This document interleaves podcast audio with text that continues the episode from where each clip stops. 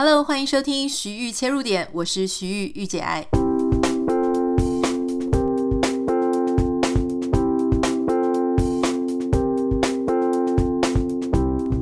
Hello，欢迎你收听今天的节目。今天呢，我们要走一个比较放松休息的路线，原因是因为我今天早上才刚考完了一个非常重要的考试。这也是为什么我今天的呃，我们今天的节目主题是关于疫情下的考试。我不太知道呃，你有没有听过一个考试叫做托福哈？我想你就算没有考过，应该都有听过。托福考试呢，是给非英语系国家的学生，如果你要去美国或是英国的一些地方，然后他给你考的一个语言测试。当然，托福它并不是唯一的一个语言测试哈，就是这种可以入学的。另外呢，像英国、欧洲比较常通用的是 IELTS。那有些时候呢，这两个考试，这两个语言的成绩呢，诶学校都可以接受，但是也有一些学校，例如说，我之前啊、知道说，像麻省理工学院，它某一些研究所会要求你一定要是 IELTS 的成绩。很奇怪啊，麻省理工学院在美国，可是它却舍弃。美国人比较常考的托福，他要求的是 IELTS。可是当然，像我们家这个加州大学尔湾分校呢，诶，有一些这个学校有一些科系，他要求的就是托福。好，所以每一个学校他要求的成绩，哈，或者说你应该要考哪个考试，他们在上面招生的时候都会写。好，这个是题外话啦。今天我就是想要跟大家讨论，就是说。因为台湾现在疫情也蛮严重的，事实上世界各国呢都还在疫情的笼罩之下。那我们就来聊一聊，也许你比较少听过的一个话题，就是这些考试。大考该怎么办？现在很多台湾的学生也是很担心，因为疫情的关系，可能会影响到大家的这些大学的考试啊、高中的考试啊，或是甚至一些期末考等等的。那这些考试应该怎么做？那我们就拿托福来做例子，尤其是我今天早上刚考完，所以我觉得我可以在我记忆犹新的时候跟大家这个讨论一下。那也许你会一开始会问我说：“哇。”你干嘛考托福啊？你不是已经硕士班也念了，然后台湾博士班也念一阵子了哈？为什么还要再继续念？但我其实台湾的博士班没有念完嘛，这个我应该都很诚实的告诉大家。原因是因为呢，老实说，我也不想要在我这个三十八、三十九奔四的一个高龄，不是我要故意去夸大哈，就是说，如果你比较那些跑来美国或是世界各国求学的学子们，可能大学毕业啊。嗯，或是来念研究所的等等的，确实啊，我的年龄算是考这个考试里面年纪比较长的哈。但你知道，年纪比较长的人呢，考试真的是比较辛苦，原因是因为第一个，你真的很很久没有那样子坐在一个椅子上面一直准备。功课，然后一直准备考试，他尤其你会很不习惯。像小时候，我们常常就是每天坐在教室里面，就是等待考卷发下来，立刻看到题目就立刻赶快写出解答。有时候那个看题目跟做解答都已经变成一种公式了，就是已经变成一个呃直觉反应，直觉反应。像我们这个年纪呢，基本上我们比较少考试啊，比较少去动笔，比较少去做记忆。然后比较少去做什么考古题啦，或是策略性的解题。我们这种年纪呢，也当然也在考试，可是我们比较常考的是一些申论题啦，哈，或是说 presentation，就是做简报。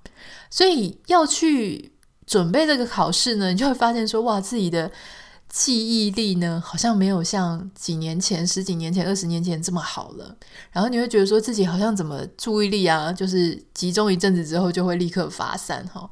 然后晚上睡读书的时候也不太能够熬夜，但为什么要来考这个考试呢？其实很简单，因为来到美国之后，我就一直觉得说，嗯，因为我是一个很喜欢学习东西的人嘛。那学习东西呢，either 你就是做这个自学，好，我常常也在做自学。另外一种呢，就是说，也许你会想要去，不管是很好的、很知名的学府念一个学程、念一个学位，或是你想要在你们就算是社区大学里面去上一个课，他常常都会要求你要什么？要托福成绩。那这个托福成绩呢？当然，你越好的学校，他会要求最严格嘛，很严格。我听说，呃，如果你是申请英国的 Oxford 或是 Cambridge，你基本上托福的满分一百二，你至少要达到一百一十五分，你才会有机会哦。什么是一百一十五分呢？就是说你几乎哦，就是他有考听说读写，你基本上各科都只能少拿一分。这个少拿一分是非常难的，因为它不只是选择题哈。我待会再跟大家讲。总之呢，我我基本上是没有呃目标，并没有在那么高的成绩啦哈。我大概就想说，我考个。八十分啊，接近一百这样就可以了，因为也不是真的说想要申请什么大名校，然后拼一个学历，已经不是这种心态了。他这个心态就只是说，如果我对什么科目啊有兴趣，想要去修个课的时候，他如果因为说，诶，你是非英语母语的国家来的人哈，或者说你这个背景，你前一个学历。就不是不是讲英文的，从不是英语语系国家来的，那你可能就是要补一个托福成绩，让他觉得说，OK，你语言能力还行哈。所以这种心态呢，其实就跟那时候大学要考研究所不太一样，就比较轻松一点。好，这个是我为什么要考托福的原因啦，因为很多人在问，心想说，哇，你这个阿姨都已经多大高龄了，还在考托福是要干嘛哈？好，所以大概是这个原因。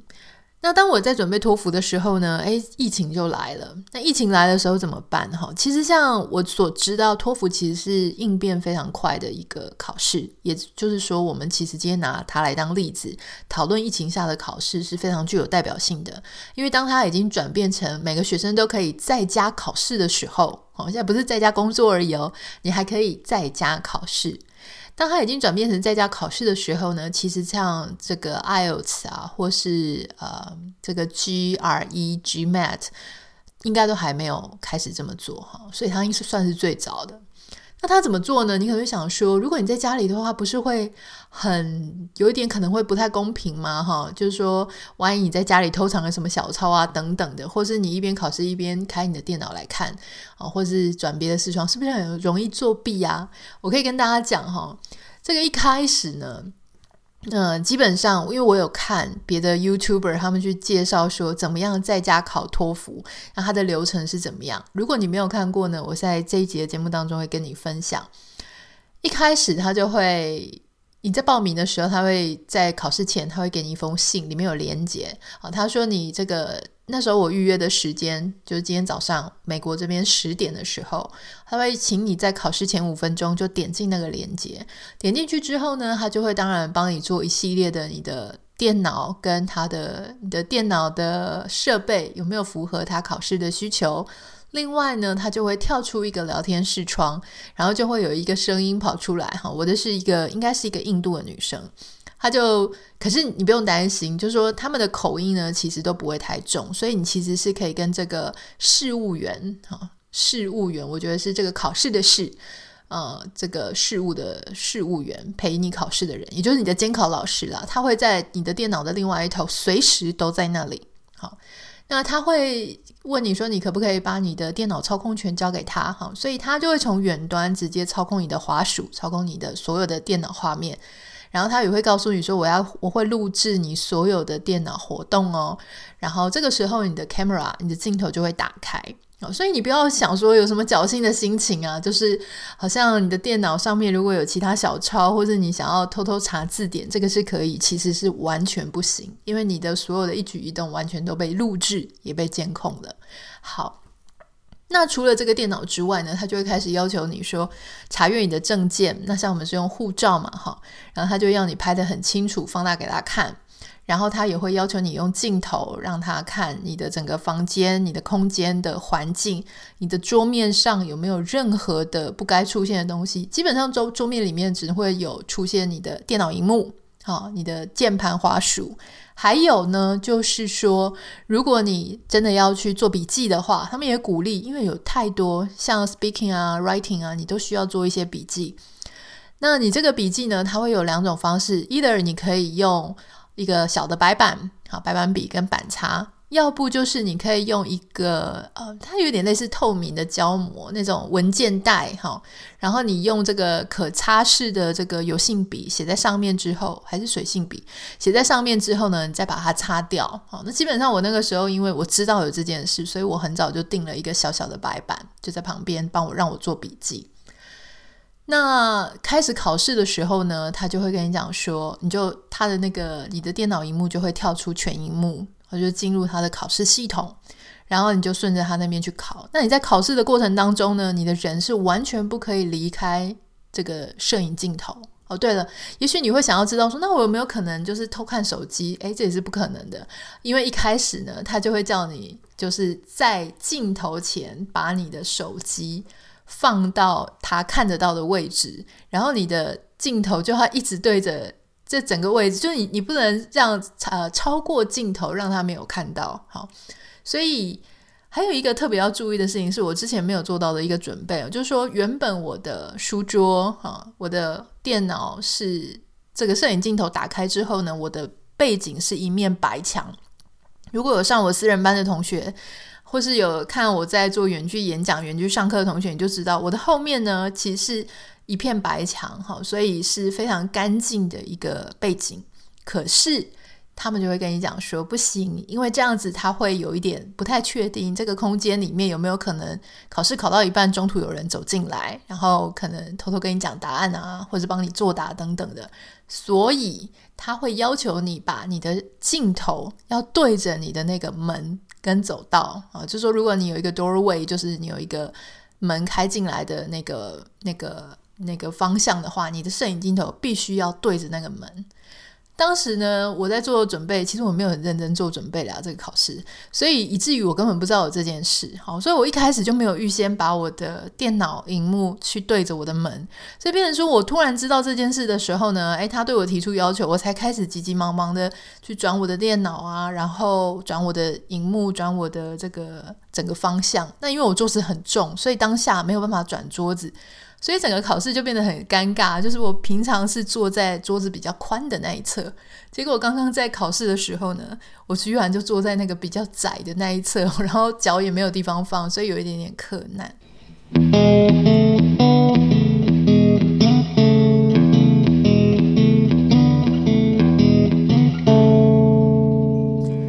考过托福的人应该都知道，因为托福它现在都是啊、呃、IBT 嘛，哈，所以就是你可以你做完的答案，如果它是那种所谓选择题，就是勾选项的，基本上很快你就可以知道你的成绩。好，所以像是在阅读啦，或是听力的部分。啊，因为那个地方不用人工去阅卷，或是不用比较长的批改时间，基本上考试考完，他就会直接告诉你说，哦，你这个阅读是几分？好，预估。那他的预估其实只是一个比较保守的说法啦，哈，就是说如果题目没有一些争议，然后事后没有一些改变的话，基本上你的分数就是那样。所以他会告诉你你的阅读是多少，你的听力是多少，在考试考完的时候就会立刻知道。那因为还需要有更进一步的写作的批改，还有你的这个 speaking，这个 speaking 呢，我觉得就非常的有意思，就是你的口说。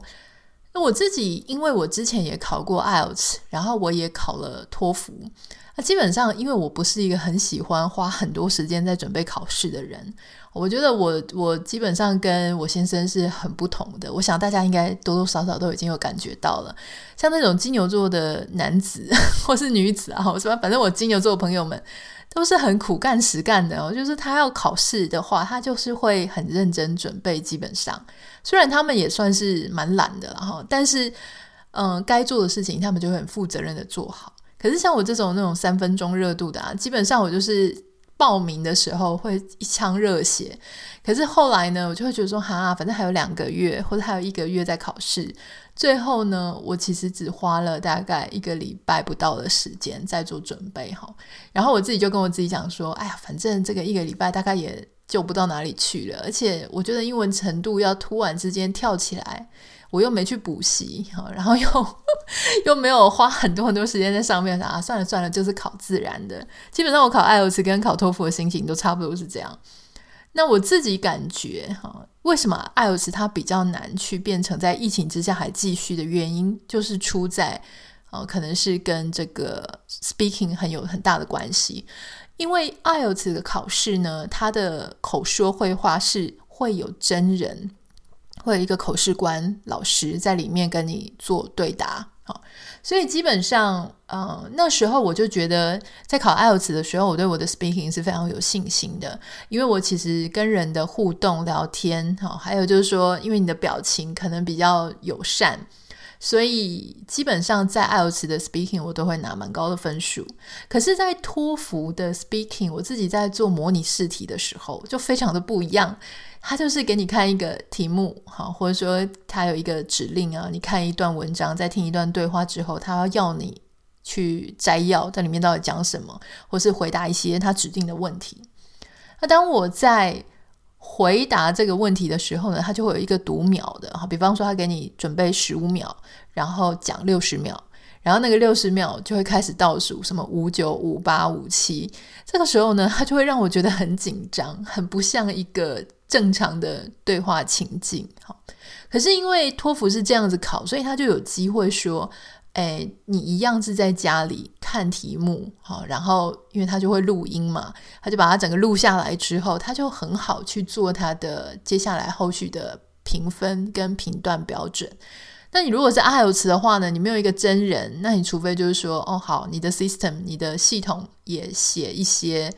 呃，这个相对应的一些对话啦、对白，怎么样互动等等的题目，可是这样子的成绩出来呢，它多多少少就没有办法跟以前考 IELTS 的那样子的方式去做一个呃比较或参互相参考，因为其实我觉得这两种情境跟这两种考试的感觉还是非常不一样的。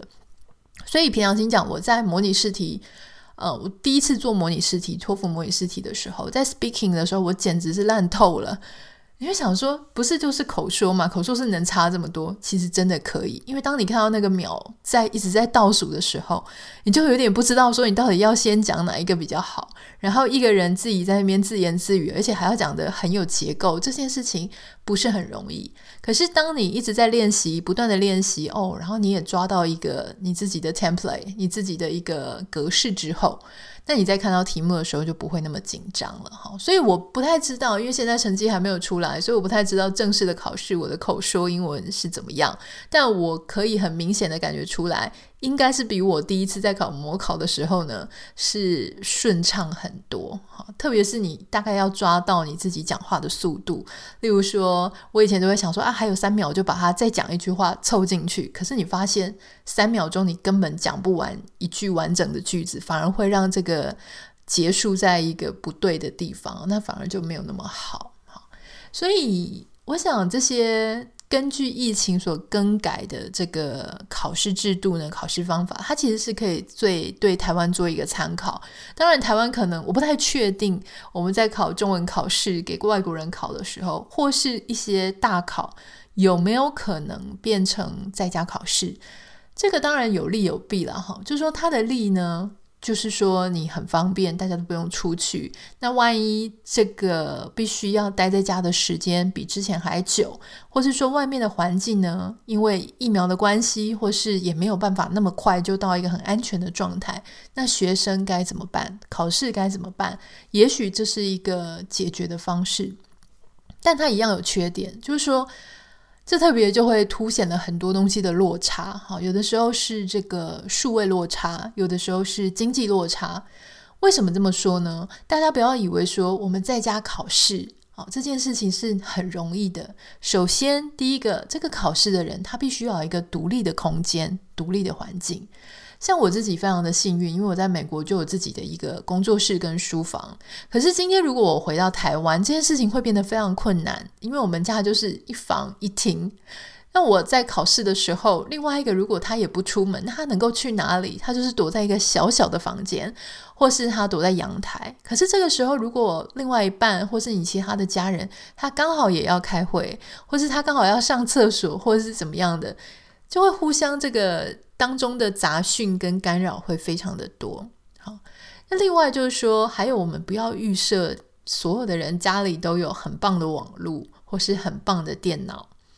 那还有一些就是说，你会不会你要清空出来一整个环境是干干净净的？这是不是一个难度？哈，所以我觉得当局其实是就是说，作为一个制定政策。然后，或是说，作为一个要研发一些新的方式去应用的这些主主理人啊，或是主管机关，其实这件事情是真的没有那么容易。可是没有那么容易，不代表我们不可以试着这样去做做看。所以我想，如果这件事情有那么容易的话呢，其实像什么 GRE、GMAT、IELTS，他们早就立刻就已经改成在家里可以做了嘛。但他就是因为没有那么容易哈，所以这个也少数托福，它就变成了我们一个很好的案例。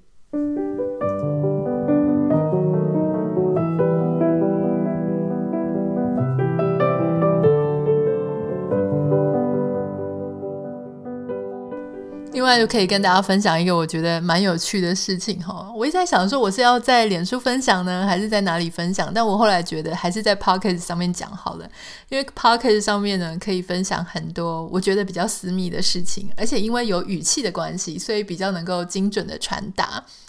在准备托福的过程当中呢，我一开始觉得应该蛮简单的，因为老实说我的 IELTS 的成绩还不错。啊，我 IELTS 里面唯一比较差的是这个 writing，那因为我很久没有机会去写这个商用的相关的报告哈，或是所以那个时候因为也没有练习的关系啊，所以 writing 稍微差一点，其他成绩都蛮好的，也都已经到达可以申请到不错学校的程度。但是因为 IELTS 我很久以前就考了，所以他的成绩可能比较没有办法在现在，如果我想申请一些什么课程来读的话来使用。我就再考了一次托福，我想说是能够差多少，但我后来发现托福真的，你要说它困难吗？其实有一些部分它真的比较难，例如说它的这个理论性质的文章很多哈，它就不像 IELTS，IELTS 非常的生活化，或是有一些商业的部分，可是这个托福它很学科，也就是说你可能会遇到，像我今天就遇到呃天文学，然后这个。农业还遇到一些生物啊，讲白蚁啦，好像尘螨呐，讲一些地质学这一些相关的，非常我它这些主题都不是你平常会，如果你没有特殊的兴趣，你在平常这些单字，你大概这些资讯你大概不会用到。那当我在考完模拟考的时候，我整个人大概就崩溃了，我就发现说：天呐，我以为我英文不错诶，怎么可以这么差这样哈？然后我就很沮丧的跑去找我先生。那我先生他在很久以前也是念美国的研究所嘛，哈，他是我好像讲过，就是他是台大，台大毕业之后来美国念研究所。他念的研究所呢很不错，就是那个康奈尔，就是 Cornell，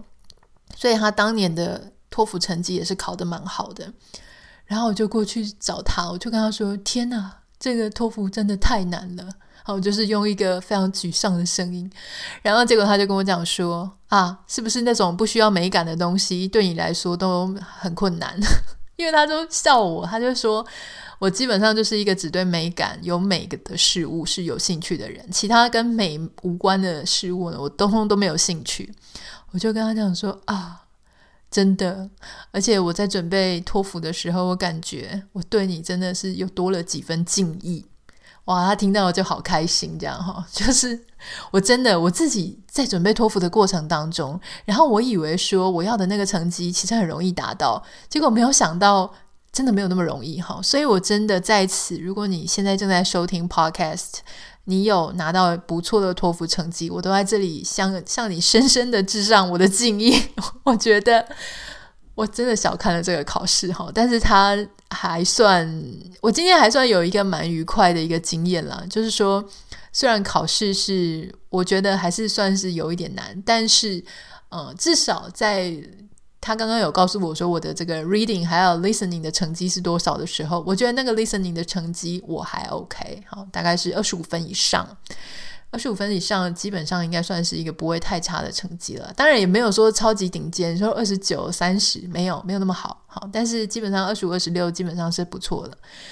那如果说要我分享一下，就是说，因为没有什么准备，所以他考出来的大概就是我平常日积月累的一个程度。哈，呃，怎么样去训练听力呢？如果你也有兴趣想要训练英文的听力，我自己觉得。每天都收听英文的 podcast 是非常有用的。还有就是，我现在在看啊园艺啊植物类型的，我有大量在看这些 YouTube。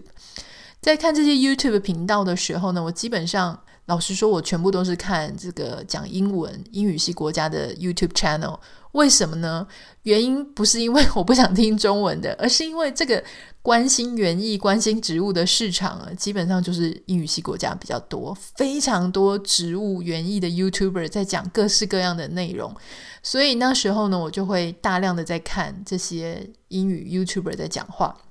那你知道这些 YouTuber 他不会有中文字幕嘛？所以我下面呢可能会按那个 CC，我会把那个它自动产生的英文字幕叫出来。那有时候就忘记叫也还好，因为听久了你就知道那些单字大概是什么哈。所以久而久之，那有一段时间我会刻意的要求我自己，就是不看这个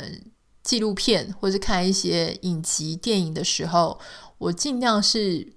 要不就是不开字幕，要不就是开字幕的时候，我就是开英文字幕。一开始真的会很不习惯，我大概不习惯了好几年。但是最近不知道怎么的，好像诶，好像就像植物生长一样。我跟大家讲，就是它会突然之间跳一阶。所以最近我有感觉说，哦，不会，现在我只要看啊、呃、影集。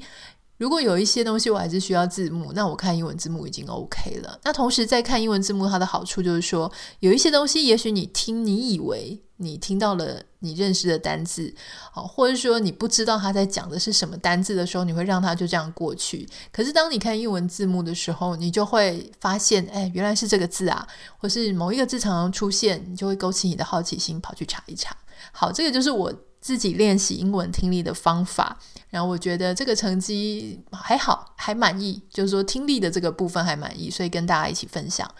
好，如果说对今天的节目有任何的兴趣啊、意见呐，好，或者说你也有考在家考托福，你的经验怎么样？也欢迎你可以私讯跟我分享。如果你要私讯我的话，欢迎你可以私讯到我的 Instagram 账号 Anita 点 Writer A N I T A 点 W R I T E R。其实我一直想要改我这个 IG 的。呃，名称就是说，Anita 点 Writer，我有点想改，因为我发现现在我的 IG 的页面，如果你点进去看，你现在如果好奇，你可以点进去看了哈。这个里面的页面呢，现在简直变成一个完全是植物跟园艺的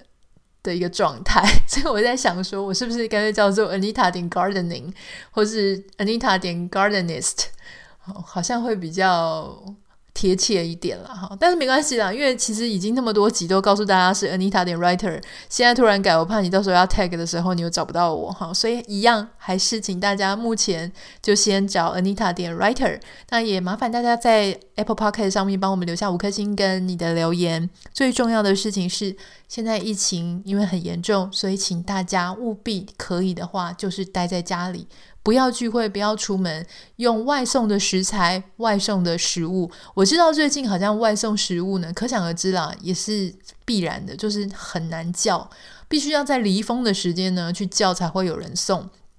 第一个，我想鼓励大家，这个事情一定是短暂的，并不是说关在家里是短暂，因为有时候要对抗疫情，可能需要一段时间。好，但是呢，不用担心。因为开始很多人就会想说，哦，原来这边需求量很大，所以有一些人可能就会去转做外送。那有一些餐厅，他可能因为没有入内的客人，哦，他可能也会自己提供外送的服务。台湾毕竟行动来说还是算是蛮方便的，所以我相信第一个人力之后会越来越多去做外送。第二个呢，大家都会找到自己的生存之道。也就是说，也许有一些人他就会特别挑离峰的时候，好，可能是早一点订午餐，早一点订晚餐，或是晚一点吃晚吃晚餐。哈，我觉得这是都是有可能的。